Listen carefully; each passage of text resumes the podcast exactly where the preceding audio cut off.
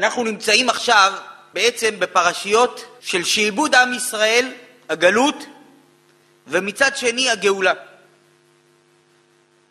התורה מעריכה מאוד מאוד בכל סדר הגלות והגאולה. יש מהדבר הזה הרבה מאוד מסרים. יש לנו הרבה מה לימוד יומיומי מהדברים האלה, מה ללמוד מזה. ואני רוצה לדבר על נקודה אחת מתוך זה, שרואים אותה כסדר בכל הגלות, בכל הגאולה, מתחילת ירידת עם ישראל למצרים ועד הרגע של יציאת מצרים. פשוט מושרשת ועומדת תפורה בין כל הדברים, כל, בכל המקרים שקורים. כולנו יהודים מאמינים בבורא עולם, אבל יש דברים שאנחנו חושבים שאנחנו עושים. אנחנו עושים אותם. והתורה משרישה לנו כסדר, תדע לך, לא מספיק להאמין בבורא עולם. אתה צריך לדעת שגם דברים שאתה עושה, אתה חושב שאתה עושה. זה לא אתה עושה באמת. הדבר הראשון שהתורה משרישה לנו את זה, זה במצוות ביקורים. מצוות ביקורים, נלך לאותו עיקר שזרע וחרש וקצר וזיבל ועשה כל כך הרבה, ונגיד לו, נו, זה הפירות שהקדוש ברוך הוא נתן לך. אי אפשר שלא תתגנב בליבו מחשבה כזאת, נכון, הקדוש ברוך הוא נתן לי, אבל אני עשיתי, אני זרעתי, אני חרשתי, אני קצרתי. באה התורה ומפקיעה מאיתנו את המחשבה הזאת ואומרת, הפרי הראשון שגודל לך, אתה צריך לסמן אותו ואיתו אתה עולה לבית המקדש, ולא סתם. כתוב שפועל אפילו לקריאת שמע ולתפילה, יש לו דינים מתי מותר לו לעצור, מתי אסור לו לעצור. פה כל בעלי העסקים ובעלי החנויות שבירושלים, יוצרים, יוצאים לקבל את פניהם של מי? של מביאי הפירות שגידלו אותם איכרים, שגידלו פירות בשדה שלהם. והכל בשביל מה? הכל בשביל מה? בשביל שהוא יגיע ויגיד, ריבונו של עולם, הבאתי את ראשית פרי האדמה אשר נתת לי השם אלוקים. להפקיע ממנו כל מחשבה שהוא עשה משהו, שהוא נתן משהו. הכל ראשית פרי האדמה אשר נתת לי השם אלוקים. וגם, אנחנו רואים את זה כסדר בכל פדיון הבן. אדם מתחתן, חושב כל העולם שלו, כל העולם לפניו. באים, נולד לו בן, בכלל מרגיש, ברוך השם, אני כבר בעל בעמיו, אני אבא, יש לי הכל. בא הקדוש ברוך הוא ואומר לו, תקשיב, הבן הראשון שנולד לך הוא לא שלך. אתה רוצה, אתה יכול לפדות אותו. אבל הבן הראשון, למה? זה רק סמל ודוגמה להגיד לך שכל ההמשך שאתה חושב שזה ממך, שנראה לך שזה מגיע ממך, הכל זה בעצם שלי הבורא יתברך. הכל זה של הקדוש ברוך הוא יתברך.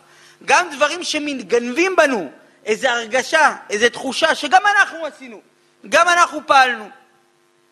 היה יהודי אברך אחד שחיתן כמה וכמה ילדים, וברוך השם הקדוש ברוך הוא עזר לו. אתם יודעים, לחתן ילדים זה לא קל, כסף, הוצאות, אברך, מצב לא קל, לא פשוט. ואז באחד השבע ברכות של הבנים שלו, של הבן השמיני או התשיעי שלו, הוא עמד ואמר, רבותיי, הקדוש ברוך הוא לא עזר לי. כולם הסתכלו עליו, היו בטוחים, כנראה מרוב משכנתות עבר עליו משהו. לא יכול להיות. מה זה, בן אדם ככה יושב ולומד, אומר, הקדוש ברוך הוא לא עזר לי? הוא אמר להם, הקדוש ברוך הוא לא עזר לי. אתם יודעים מה זה עזר? עזר פירושו שאני עשיתי משהו והקדוש ברוך הוא עזר לי. תדעו לכם שבחתונות הילדים ראיתי שהקדוש ברוך הוא לא עזר, הקדוש ברוך הוא עשה הכל. בהכל זה ככה. רק הוא אומר, פה אני נטיתי וראיתי את זה בחוש עד כמה שהקדוש ברוך הוא לא עזר, הקדוש ברוך הוא עשה את הכל. עם התחושה הזאתי, האדם יכול להמשיך להעמיק את האמונה שלו, להבין כל מיני דברים שלא נראים לו ברורים, כל מיני דברים שהוא חושב שהוא מבין. רב שלום שבדרון תמיד היה אומר, הוא אומר שאנחנו דומים למעשה ידוע, הוא אומר שבצעירותו היה יהודי אחד בכניסה לעיר בירושלים, בדיוק בצומת שם בכניסה לעיר ברמזור, ואותו יהודי שהיה רמזור ירוק, הוא היה מכוון את כל המכוניות, תיסעו, תיסעו, תיסעו, תיסעו, מכוון את כל המכוניות לנסוע. כשהיה מגיע רמזור אדום, היה מסמן להם ביד לעצור. וככה שנים, בגשם, בחורף, עם מטריה ומזיע, הבן אדם הזה יום ולילה לא ישבות. כשיש רמזור אדום, עוצר את כל הציבור, כולם תעמדו, מסמן להם עם היד. כשיש רמזור ירוק, מסמן לכל הציבור, תתקדמו, תתקדמו. יום אחד, אותו בן אדם, תחת משמרתו, לקה בליבו. הגיע אמבולנס, רוצים לקחת אותו, ואותו בן אדם צועק, אל תיקחו אותי! אמרו לו, מה קרה? אתה חייב ללכת לבית חולים להתפנות. אמר להם, בסדר, אני צריך להתפנות לבית חולים, אבל מה יהיה פה עם כל התנועה? יהיה פה פקקי תנועה גדולים. לא ידעו מתי לנסוע, מתי לעצור. אמרו לו, אל תדאג, מסתכלים על הרמזור ורואים גם בלי היד שלך מתי לנסוע ומתי לעצור. אמר רב שלום שבדרון, בדיוק ככה אנחנו נראים. אנחנו חושבים שאנחנו עוצרים משהו, או שאנחנו מזיזים משהו, אנחנו מסיעים משהו, אבל אנחנו בדיוק כמו אותו בן אדם שעומד ליד הרמזור ושיש אדום הוא עוצר את כולם ושיש ירוק הוא גורם, מסמן לכולם לנסוע. ככה אנחנו נראים בעולם. חושבים שאנחנו פועלים משהו, עושים משהו, אבל אנחנו משרישים לעצמנו את הדבר הזה שהכל, הכל, הכל, הכל מאיתו יתברך. ועל הנקודה הזאת אני רוצה לדבר, איך שרואים את זה בכל הגלות והגאולה. עם ישראל יורד למצרים, לכאורה, להסתכל על הסיפור של יוסף הצדיק, סיפור מזעזע.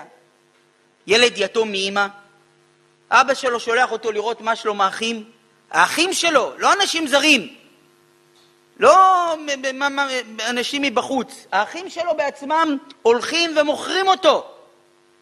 מוכרים את, יעקב, ומוכרים את יוסף הצדיק, והוא יורד ועובר את כל האירוע שהוא עובר, אשת פוטיפר, והמכירה, והבית הסוהר, כל הצרות צרורות שעבר יוסף הצדיק. לכאורה, איך אפשר לראות פה את הטוב? איזה טוב יש פה בדבר הזה? בעיניים הבשריות שלנו, דבר שאפילו קשה להבין אותו. אי אפשר להבין אותו, איך יוסף הצדיק עובר כאלה דברים. כתוב בחז"ל, עתיד היה יעקב אבינו עליו השלום לרדת למצרים בשלשלאות של ברזל. למה? בברית בין הבתרים שהיה עם אברהם אבינו לאחר הכביכול חיסרון באמונה של אברהם אבינו כביכול, אין לנו בכלל מושגים מה זה, שאברהם אבינו אמר במה אדע כי ירשתיה, שהקדוש ברוך הוא אומר לו אני אתן לך את כל הארץ, הוא מבקש מהקדוש ברוך הוא במה אדע כי ירשתיה. אז בעוון הזה נגזר על עם ישראל גלות. וכדי להיגזר על עם ישראל גלות, היה צריך יעקב אבינו לרדת בשלשלאות של ברזל למצרים. ובואו נחשוב, אם יעקב אבינו היה יורד למצרים בצורה של איזה עבד, בצורה של בשלשלאות של ברזל, מה היה קורה לעם ישראל שמה? היו נטמעים כולם בתוך המצרים, אף אחד לא היה רואה אותם, והסכנה הגדולה הרוחנית של הנון שערי טומאה הייתה קרבה להגיע.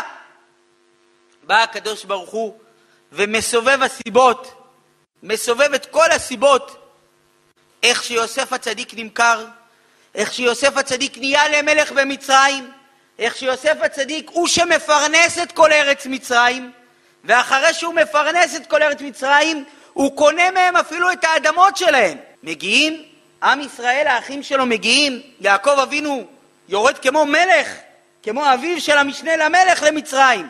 ומה עוד? יש לו את היכולת לתת להם ארץ מיוחדת, לתת להם את ארץ גושן, כדי שהם יבואו וייבדלו שם מהמצרים, כדי לחיות לבדם. אז מה? אם אנחנו היינו עוצרים בחצי הסיפור והיינו רואים רק את המצב של יוסף הצדיק נמכר, לכאורה איפה הטוב שבדבר? איפה הטוב שבדבר? ודרך אגב, שלא נחשוב שכביכול אברהם אבינו, אברהם אבינו נכשל באיזה דבר קטן, ובגלל זה עם ישראל שילם. צריך לדעת שכל מה שאדם עושה, אדם משריש הלאה לילדים שלו בכל ההמשך. ואם כביכול אבא שלנו, אברהם אבינו, היה לו איזה חיסרון דק מן הדק שאין לנו בכלל מושגים והבנה מהו ביצ... באמונה, אנחנו צריכים לדעת שזה חלחל הלאה. וכן להפך. אנחנו רואים למשל את דוגמת ברית מילה, מצוות ברית מילה. אפשר לראות שאפילו אנשים שרחוקים מאוד מאוד מהשם יתברך, שלא שומרים תורה ומצוות, מגיעים למצוות ברית מילה, שהיא מצווה לכאורה לא מובנת. בא פה תינוק בן שמונה ימים לעשות לו ניתוח מסוכן, ועוד לעשות שמח ולעשות... אי אפשר להבין את זה. בכל זאת אנחנו רואים שאין בזה ניסיון. אין בזה ניסיון. אנחנו רואים אפילו יהודים שרחוקים מתורה ומצוות, שמסרו נפש כדי, כדי לעשות את מצוות ברית מילה. למה זה? זה לא בא מכוח הבן אדם עצמו. אברהם אבינו, הוא ייסד וסלל בגיל מאה שנה לעשות ברית מילה במסירות נפש כזאתי, אז הדבר הזה הושרש לנו להמשיך את הדבר הזה הלאה.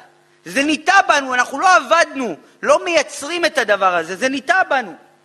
אני זוכר לפני כשבע שנים למדתי מילה, היה יום שלג בירושלים, ואחד המוהלים שהיה צריך לעשות ברית בתל אביב לא יכל להגיע.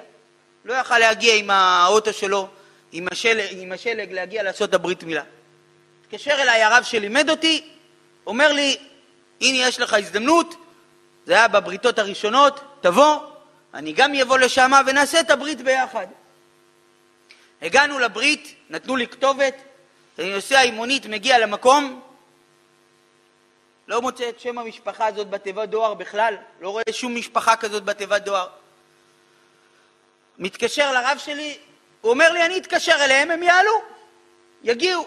ופתאום, מוריי ורבותיי, אני רואה שעולה איזה אחד מן המקלט, מה אני אגיד לכם, מי שרואה אותו ביום, חולם עליו בלילה. אדם מפחיד, אי אפשר לראות. והוא בא ומזמין אותי, הוא אומר לי, כן, אני רוצה, אני צריך שתעשה לי ברית לבן שלי. טוב, אני יורד למקלט בפחד, בזיע, לא יודע מה קורה שם. והנה אני רואה את אשתו מגיעה, אל תתבלבלו, בעין והגפן, בעין והגפן, אותו דבר בדיוק. נפל עליי פחד אלוקים באותו רגע, לא ידעתי מה הולך לקרות פה, חפש כיסאות וחפש במחילה מכבודכם, אבל אותו סנדק היה צריך לשבת על המכשיר, כי זה הכיסא היחיד שהיה שם. יצאתי מהברית, אמרתי, ריבונו של עולם, איך בן אדם כזה, שלכאורה נמצא בעולמות אחרים לגמרי, אכפת לו ומעניין אותו לעשות ברית מילה לבן שלו? וזו התשובה. זו התשובה. התשובה כי אברהם אבינו, האבא שלנו הגדול מלמעלה, מסר נפש על הדבר הזה, אז הדבר הזה נחקק בליבו, בלבבות שלנו הלאה והלאה, ממשיך ונחקק בלבבות שלנו. והדבר הזה נעשה קל יותר בעינינו. ואומר רב חיים שמואלביץ, שזה הפשט גם בחנה ושבעת בניה. אומר שחנה, הבן האחרון שלה, ביקש ממנו המלך ללכת לעבוד עבודה זרה, והוא לא רצה לעבוד עבודה זרה, אמרה לו, לך לאברהם אבינו, תגיד לו, אתה הכת בן אחד, אני הכתי שבעה בנים. שאל רב חיים שמואלביץ, לא הבנתי, זה הזמן עכשיו להראות מי יותר חזק? הילדים שלך פה עכשיו מתים? זה המצב, זה הזמן להראות מי הוא יותר חזק? אומר רב חיים שמואלביץ, הפוך, היא אומרת לו, אתה יודע איך אני הצלחתי להכות שבעה בנים? רק מאותו כוח שאתה יסדת בעולם, שאתה יצרת בעולם, של מסירות נפש, של לעקוד את הבן שהקדוש ברוך הוא מבטיח לך שממנו יהיה את זרעך ואת הכל, כל הברכות כלולות בברכת הזרע. אבל מאותו כוח שיסדת במסירות נפש לעקוד את הבן שלך, זה מה שנתן לי את הכוח לעשות. אז זה סתם במאמר המוסגר, שנדע שלכל מעשה שלנו יש השלכות גם הלאה והלאה אצל הילדים שלנו וכולי. יוסף הצדיק מגיע, מקבל את יעקב אבינו בארץ מצרים, ואז מתחיל גזירת השעבוד, אחרי שיעקב אבינו נפטר, ויקום מלך חדש על מצרים, מלך חדש, מחלוקת בגמרא, רב אמר, התחדשו גזרותיו, חדש ממש, ושמואל אמר שנתחדשו גזרותיו. זאת אומרת, היה אותו מלך, כתוב במדרש, שבאו המצרים ואמרו לפרעה, בואו ונזדווג לאומה זאת. ראו שעם ישראל במצרים מצליחים, פרים ורבים, בואו נזדווג, בואו נציק להם, בואו נקצור את העניינים איתם. אמר להם פרעה, איך אתם מסוגלים לדבר ככה? איך אתם מסוגלים? בלי היהודים, בלי יעקב אבינו, בלי יוסף הצדיק, אין לכם לחם לאכול ומים לשתות. היה פה את שנות הרעב. איך אתם מסוגלים ככה להתנהג לבן אדם שעשה לכם את כל הטוב, החיה אתכם, שאתם חייבים לו את הנשמה שלכם? איך אתם מסוגלים לעשות כזה דבר לבן אדם? עד כדי כך כתוב בחז"ל שהוא הוריד את הכתר שלו ואמר להם, אני לא מוכן להיות מלך שלכם בשעה שאתם לא זוכרים את יוסף. ובכל זאת, ברצות השם, אנחנו רואים שאותו בן אדם, שלכאורה היה מוסרי גדול ומוכן לוותר על המלכות שלו, מי היום מוכן לוותר על התפקיד שלו בגלל שאני חייב איזה הכרת הטוב למישהו? כשאנחנו עולים למעלה אנחנו לא רואים אף אחד למטה. פרעה הגיע למצב כזה שהוא מוכן לוותר על המלכות, הוא מוריד את הכתר. אבל אחר כך הוא הולך ומחזיר, וכשהוא מחזיר את הכתר, אנחנו רואים איזה צרות צרורות הוא עושה לעם ישראל. איך אותו בן אדם משתנה ב-360 מעלות, בא ומחפש איך להציק להם, איך להצר להם, עבודת פרך, פתאום ורמסס, כל מיני דברים, לשים ילדים בקירות וכולי. אומר לך הקדוש ברוך הוא, אל תשאל שאלות. זה המסלול שאני חקקתי, זה הצורה שבה רציתי, וכך זה יהיה. וזה הטוב. תכף אנחנו נראה איך שאחד על אחד זה מגיע אל הטוב.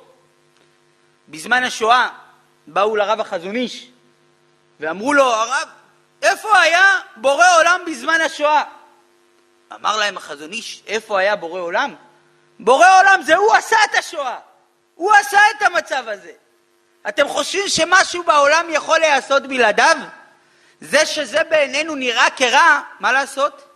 העיניים שלנו, אנחנו נולדנו באמצע סרט, אנחנו נמות באמצע סרט, לא יודעים מה היה לפני, מה היה אחרי, ממילא הדבר נראה ככה. וחוץ מזה אמר להם מרן החזון איש, אמר להם שאתם מביאים בד לחייט כדי לתפור חליפה, הוא חייב לגזור אותו. לוקח גזרות וגוזר את הבד לפי הזה. אומרים לו, אדוני, מה אתה גוזר חתיכות חתיכות? אנחנו רוצים חליפה. אומר להם, אני לא אגזור חתיכות חתיכות, אני לא אוכל להביא פה מצב ותפירה של חליפה. אותו דבר עם הקדוש ברוך הוא. אם הקדוש ברוך הוא לא יעשה את הגזרות וייתן לנו את כל הדברים שצריך, הוא לא, כביכול זה הדרך להטוב ולהיטיב איתנו, לעשות איתנו את הטוב. וכך כתוב במדרש הלאה, שעם ישראל נגזרים בגזרה של כל הבן הילוד היאורה תשליכו לאחר שהם באים ואומרים, הצטגננים אומרים לפרעה, תדע לך, עתיד מושיען של ישראל להיוולד ולהוציא את ישראל, אבל אנחנו גם רואים שהוא, עלול, שהוא צריך להיענש במים. הם טעו באיזה מים. אבל כשהם באים ומספרים לו את הדבר הזה, מגיעה הגזרה של כל הבן הילוד היאורה תשליכו. בהתחלה זה היה רק ילדי, מצר... רק ילדי ישראל. רק ילדי ישראל היו באותו, באותו גזרה, כל תינוק שנולד, היאורה תשליכו. אומרים חז"ל, בקבינט הזה של הגזרה הזאתי, שלושה היו באותו גזרה. מי ישב, מי ניסח את הגזרה הזאתי? שלושה אנשים, שלושה יועצים בכירים של פרעה, הם שניסחו את הגזרה הזאתי. מי זה השלושה האנשים האלה?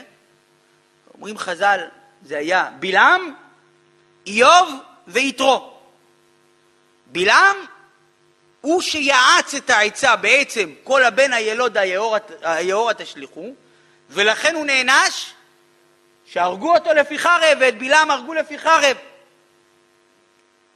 איוב שתק, היה באותו גזרה, שמע את הרעיון, את ההצעה של, יתרו, של בלעם ושתק.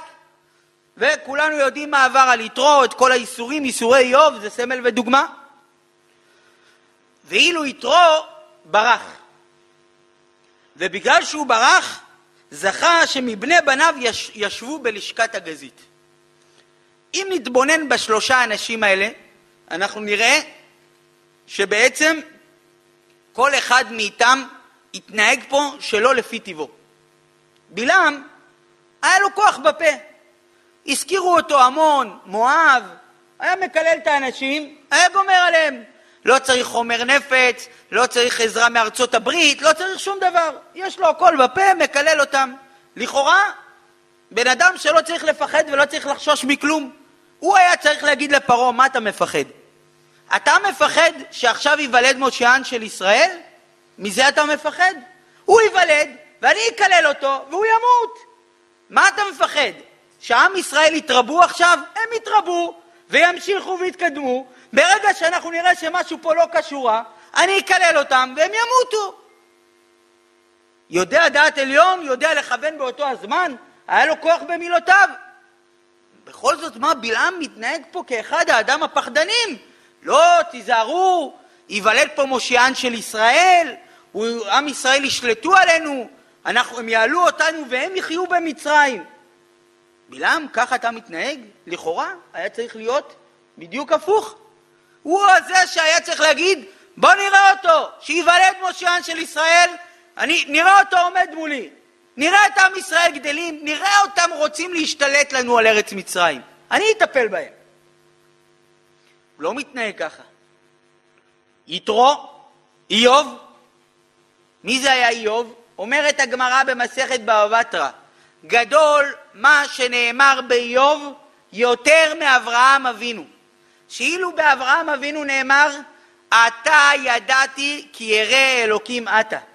עכשיו נודע לי שאתה ירא אלוקים. אבל הדרגה שהגיע אליה אברהם אבינו, הוא ירא אלוקים. ואילו באיוב כתוב, איש תם וישר, ירא אלוקים ושר מרע. אתה שומע פה עכשיו שהולכים לגזור גזרה על ציבור שלם, כל הבן הילוד היאורה תשליכו, אדם שהוא צדיק ותמים וישר ושר מרע, ואתה שותק? היה צריך לקום, לעשות הפגנות, בקפלן, בבני ברק, במצרים, בכל המקומות. איך יכול להיות? צדק צדק תרדוף.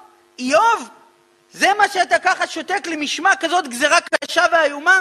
לא פועל שום דבר. והשלישי מי זה? יתרו. מה כתוב ביתרו? שהוא שתק, שהוא ברח.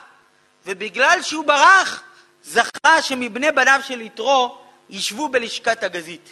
מי, שהיה, מי שמעיין הלאה במדרשים, רואה שיתרו לא ברח כל כך מהר. אנחנו נמצאים פה עכשיו בלידת משה רבנו, וכתוב במדרש שמי הוא האיש שיעץ לפרעה כאשר משה רבנו הוריד את הכתר מעל פרעה ושם על ראשו, ואז הוא יעץ לו להביא את הגחלים ואת, ה, ואת הזהב ולראות איפה משה רבנו ירגיש, ירצה להניח את ידו, זה יתרו. זאת אומרת שיתרו לא ברח כל כך מהר, הוא נשאר כמה שנים טובות שם. הוא היה כמה שנים טובות.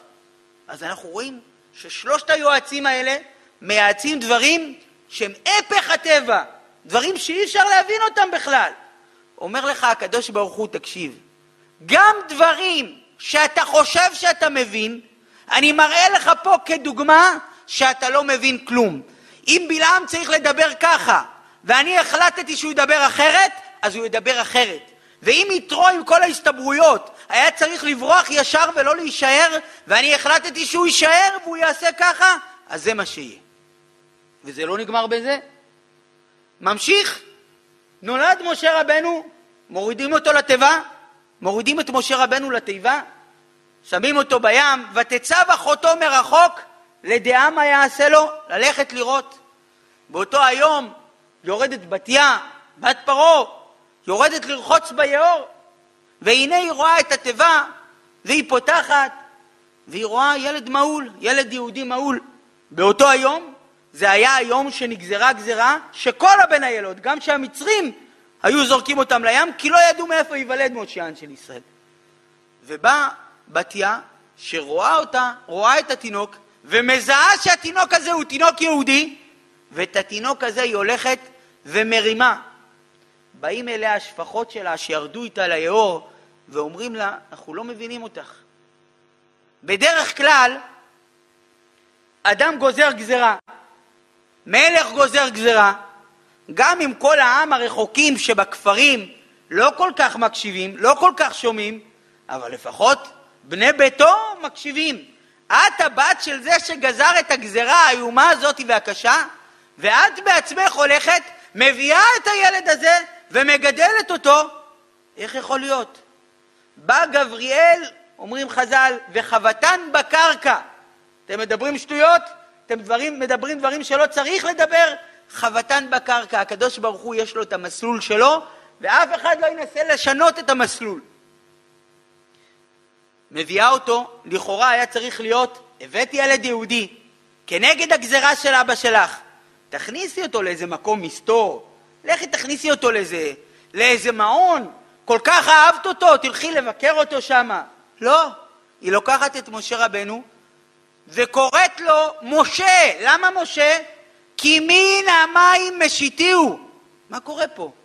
את באה ומרימה דגל וצועקת, אני עשיתי נגד מה שאבא שלי אמר. אבא שלי אמר, כל הבן הילוד היאורה תשליכו, ואני ילך עכשיו וייקח את משה רבנו ויצעק, הנה אתם רואים את הילד הזה שאבא שלי אמר לזרוק? אני הוצאתי אותו, אני משתי אותו מהמים, אני הבאתי אותו לכאן. איך זה יכול להיות? ואומרים חז"ל שלכן, הגמרא במסכת סוטה אומרת שהיו למשה רבנו כמה וכמה שמות, שבע שמות, עשר שמות כתוב, שבע ליתרו. ליתרו היה שבע שמות כי היה לו שבע בנות והוא היה צריך שבע משכנתות. אבל, אבל, אבל למשה רבנו היה עשר שמות, ככה אומרת הגמרא במסכת סוטה, ובכל זאת, איך קראו בורא עולם? איך קרא אותו בורא עולם? משה. מה קרה? הקדוש ברוך הוא בוחר דווקא בשם הזה? כי אתם יודעים מה השם הזה מורה? השם הזה לא מורה רק כמן המים משיתיהו. השם הזה מורה, תמשיכו לתכנן, תמשיכו לחשוב, תמשיכו לדמיין, אבל אני אראה לכם בדיוק בדיוק בדיוק את התוכנית של מה שאני רוצה, איפה זה יהיה, וכאן משה רבנו הולך וגודל בבית פרעה. משה רבנו גודל בבית פרעה? מה יהיה עם הרוחניות? מה, אנחנו נפסיד את משה רבנו? יכול להיות מושיע של עם ישראל שגדל בבית הטמא הזה? בבית של פרעה שכולו עבודה זרה? כולו עבודת גילולים? יכול להיות כזה דבר? בא הקדוש ברוך הוא ואומר, הילד הזה לא רוצה לינוק. ניסו בכמה וכמה מניקות ולא הצליחו. עד שהביאו לו, באה מרים ואמרה לה, אני אקרא לך למנקת עברייה, הביאה לו את יוכבד, ויוכבד מניקה אותו, ו... ואי זה פלא, הילד נרגע, רוצה לאכול. מה קורה? אימא שלו, במקום להביא מישהו מביטוח לאומי שיעזור לה לטפל בתינוק, מקבלת כסף יומיומי על הבן שלה. אבל זה החלק הגשמי. החלק הרוחני, כידוע, פעם היו יונקים עד גיל גדול, שלוש, ארבע. כל הזמן הזה, איפה משה רבנו מסתובב? משה רבנו צריך להיות ליד המנקת שלו, צריך לאכול כל כמה שעות. איפה משה רבנו מסתובב? משה רבנו נמצא בתוך ביתו של עמרם, מקבל ממנו את התורה, מקבל ממנו את החלק הרוחני, וכנגד כל הסיכויים וכל התוצאות, גודל מושיען של ישראל בכספו של פרעה, בביתו של פרעה, בחזקתו של פרעה, והוא שקם כנגד פרעה. אבל אם נתעמק בחלק של הפרשה שלנו, נראה שיש פה חלק נוסף. יש פה רובד יותר עמוק. יש פה נקודה שלא רק שהקדוש ברוך הוא מראה לנו שמה שהוא רוצה זה מה שיהיה, אלא הקדוש ברוך הוא מראה לנו שגם מה שנראה בעינינו דברים קשים, בעצם זה דברים טובים ודברים מיוחדים. רק אנחנו לא יכולים לראות את זה בעיניים שלנו. שמעתי על איזה יהודי אחד, ילד, נולד בלי יד ימין. נולד בלי יד ימין. מה יכול לעשות ילד בלי יד ימין? ילדים רבים, משחקים, רצים. ילד בלי יד ימין, חתכת לו חצי מהילדות שלו. כמובן שהילד הזה היה מנומס יותר, צדדי יותר, בצד. ככה גדל אותו הילד. וכל הזמן אותו הילד היה הולך לאימא שלו ואומר לה, אימא, תגידי לי, מה חטאתי? מה עשיתי שקיבלתי כזה דבר שכל הילדים בעולם יש להם שתי ידיים ואני, יש לי רק יד אחד, רק יד שמאל. כמובן, אימא שלא יכולה ללדת אותו, מעבר לזה היא לא יכולה שום דבר. הייתה נכנסת למטבח, שומעת את כל התלונות, את כל הדברים, יושבת ובוכה, ואין לה שום תשובה. אותו יהודי, אותו ילד, גדל, גדל, המשיך בגדלותו, ונהיה אברך שיושב ולומד בבית המדרש.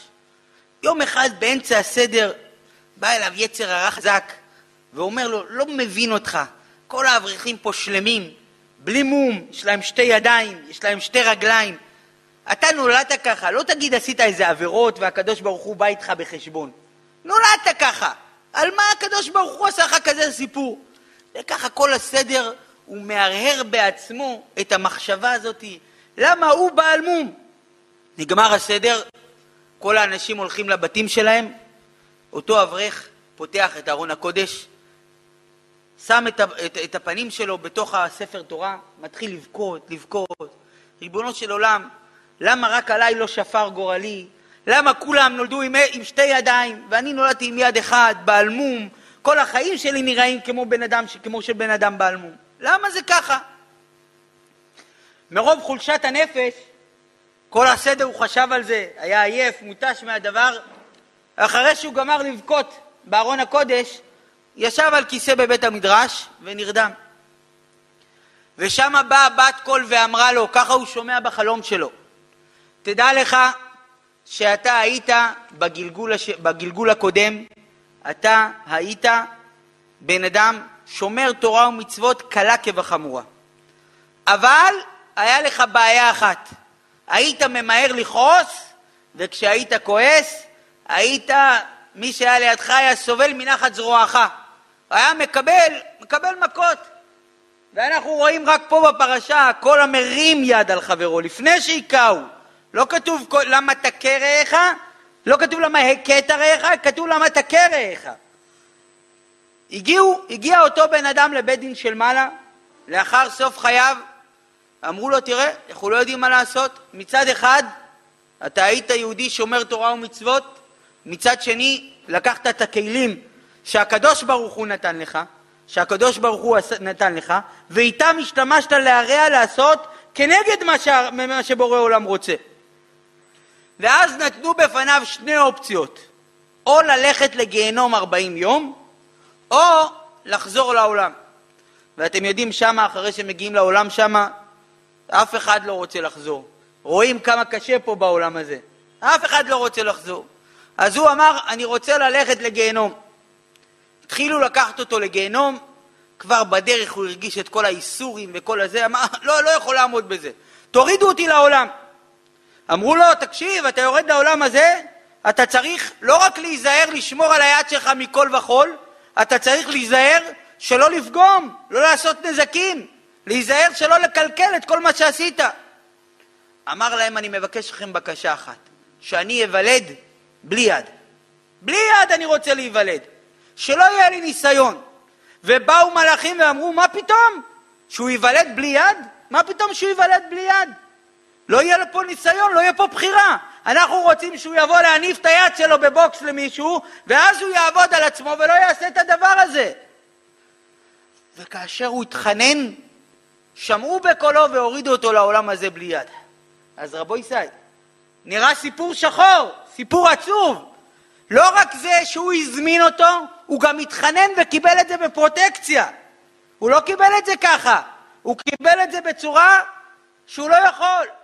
אומרים חז"ל, וירא אלוקים אל משה, וידבר אלוקים אל משה, ויאמר אליו אני השם. מה זה אני השם? גם במידת הדין יש רחמים. גם במידת הדין יש רחמים. זה נושא גדול בפני עצמו, איך משה רבנו אומר למה הריעות על העם הזה. אבל בא המדרש על הפסוק ואומר, אמר הקדוש ברוך הוא למשה רבנו, חבל על דאבדין דלה משתכחין. האבות הקדושים, אברהם, יצחק ויעקב, נתנסו בכל מיני ניסיונות ולא ירערו אחר מידותיי. ופה המדרש מביא דבר מעניין. מה הניסיונות שהיו לאבות הקדושים? אם היו שואלים אותי, הייתי אומר, דבר ראשון, עקדת יצחק. אנחנו מזכירים את זה בכל הזדמנות, אנחנו יודעים שזה ה, זה, זה הדגלים שלנו, זה מה שיכול לעזור לנו. בכל זאת, מה המדרש מביא? מביא מקרה באברהם, מקרה ביצחק, מקרה ביעקב. מה זה המקרה באברהם? אמר הקדוש ברוך הוא לאברהם, לך אתן את הארץ הזאת ולזרעך אחריך. אברהם אבינו מקבל טאבו על כל העולם. כל הארץ, כל הארץ שלך היא. שמחה גדולה שורה בליבו באותו רגע. בכל זאת, מגיע אברהם אבינו בשעה שהוא צריך קבר לאשתו. מה זה קבר? מטר וחצי על מטר? כל הארץ שלך. מגיע, ואז הוא צריך להתפלסף עם, עם עפרון. 400 שקל כסף, עובר לסוחר, אנחנו אוהבים, תשלם לי, תן לי. אני לא מבין. אברהם אבינו, הקדוש ברוך הוא הבטיח לך את כל הארץ. איך אתה לא קם ומתרגז? אומרים חז"ל, אותה שמחה שהיה לאברהם אבינו בשעה שקיבל מהקדוש ברוך הוא את כל הארץ, אותה שמחה היה לו באותו הזמן שהוא דן עם עפרון על אותו חלק. ולא רק על דבר קבע. יצחק אבינו שהוא מזרעו של אברהם אבינו, יצחק אבינו שהוא מזרעו של אברהם אבינו, מחפש מים לשתות. ויריבו רועה גרר עם רועה יצחק על בארות המים. מה זה על בארות המים? כל הארץ שלי. על בארות המים אתם רבים איתי. ויצחק לא מערער. ומה זה יעקב? אומרים חז"ל, רצה יעקב לטוע או לא, לטוע או לא, נופש, כמה ימים. לא משהו קבוע, לטוע אוהל. אמרו לו הכנענים, תשלם לנו מאה כשיטה עבור נטיעת האוהל. והם לא מערערים. למה באמת הביאו את הדוגמאות האלה? אז זה טמון ברש"י, רש"י אומר פה משפט, אני השם, מה זה אני השם? נאמן לשלם שכר טוב למתהלכים לפניי. אתם יודעים, יש איזה אוצר גדול של בורא עולם, שהאוצר הגדול הזה, טמון בו הרבה שפע, והוא שמור למי? אתם יודעים למי הוא שמור? למתהלכים לפניי. לא כתוב לאלה שמוסרים נפש, לא כתוב לאלה שעושים עקדת יצחק. לאותם אנשים שרואים באחד אחרי השני עד כמה שהכל הוא ידו של הקדוש ברוך הוא. גם בדברים שלא נראה להם, גם בדברים שלא נשמע להם, גם בדברים שהם חלק רע, שנראים להם רע, הם רואים את יד השם שזה חלק הטוב. היה בחור אחד, בחור ישיבה שגר בארץ ו... ולומד, לא, הוא גר, גר בחוץ לארץ ולומד פה בארץ, וכל ימים נוראים הוא נוסע להורים שלו. אבל היהודי הזה, שהיה מגיע למטוס, היה חייב חמצן איתו. היה לו אסתמה, הוא היה מותקף באסתמה שהוא היה מגיע למטוס. וככה הבן אדם הזה כבר הלך וחזר עשרים פעמים עם אישורים רפואיים עם, ה, עם הדבר הזה, עם הבלון חמצן. מגיע השנה, הוא מגיע לטוס לימים נוראים, אומרים לו, אומר לו השומר, אין מה לדבר.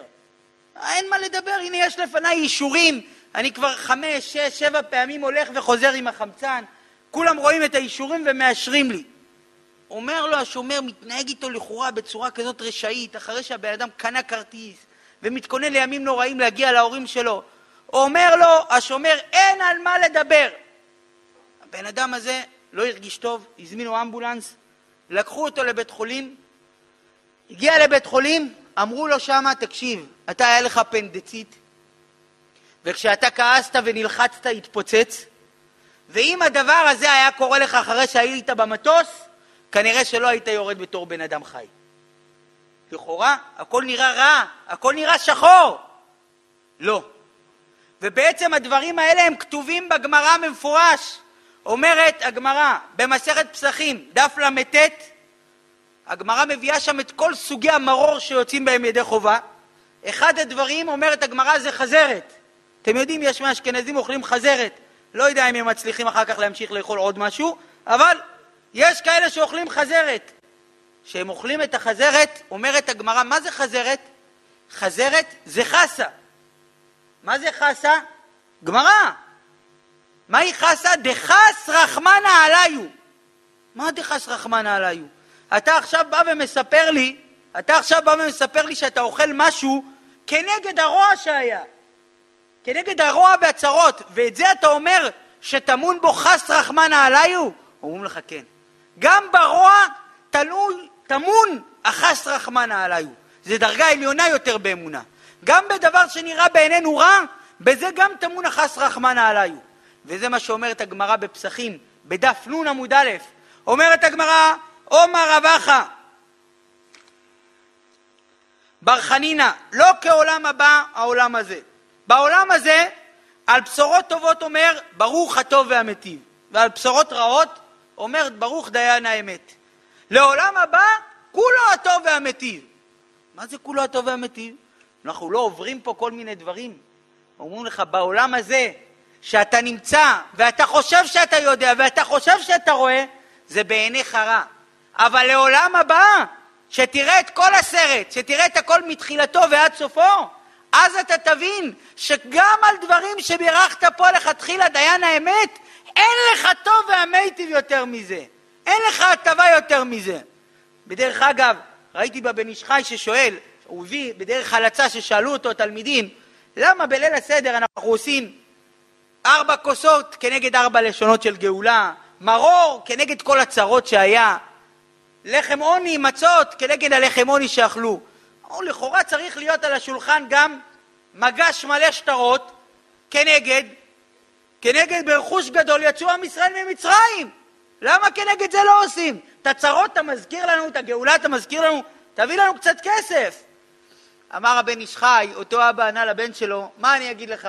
הצרות והלחם עוני נשארו, אבל את הכסף יוצא מצרים כבר גמרו. הנקודה היא שאנחנו צריכים להבין ולהשכיל ולידע שגם דברים שנראים בעינינו תמוהים, דברים שאנחנו לא מבינים אותם, זה נובע מקוצר ראייתנו הקדושה, מקוצר ראייתנו החלשה. אבל כאשר יתברר לנו, אנחנו נראה שהכל בבחינת מהי מרור חסה, מהי חסה דחס רחמנא עליו.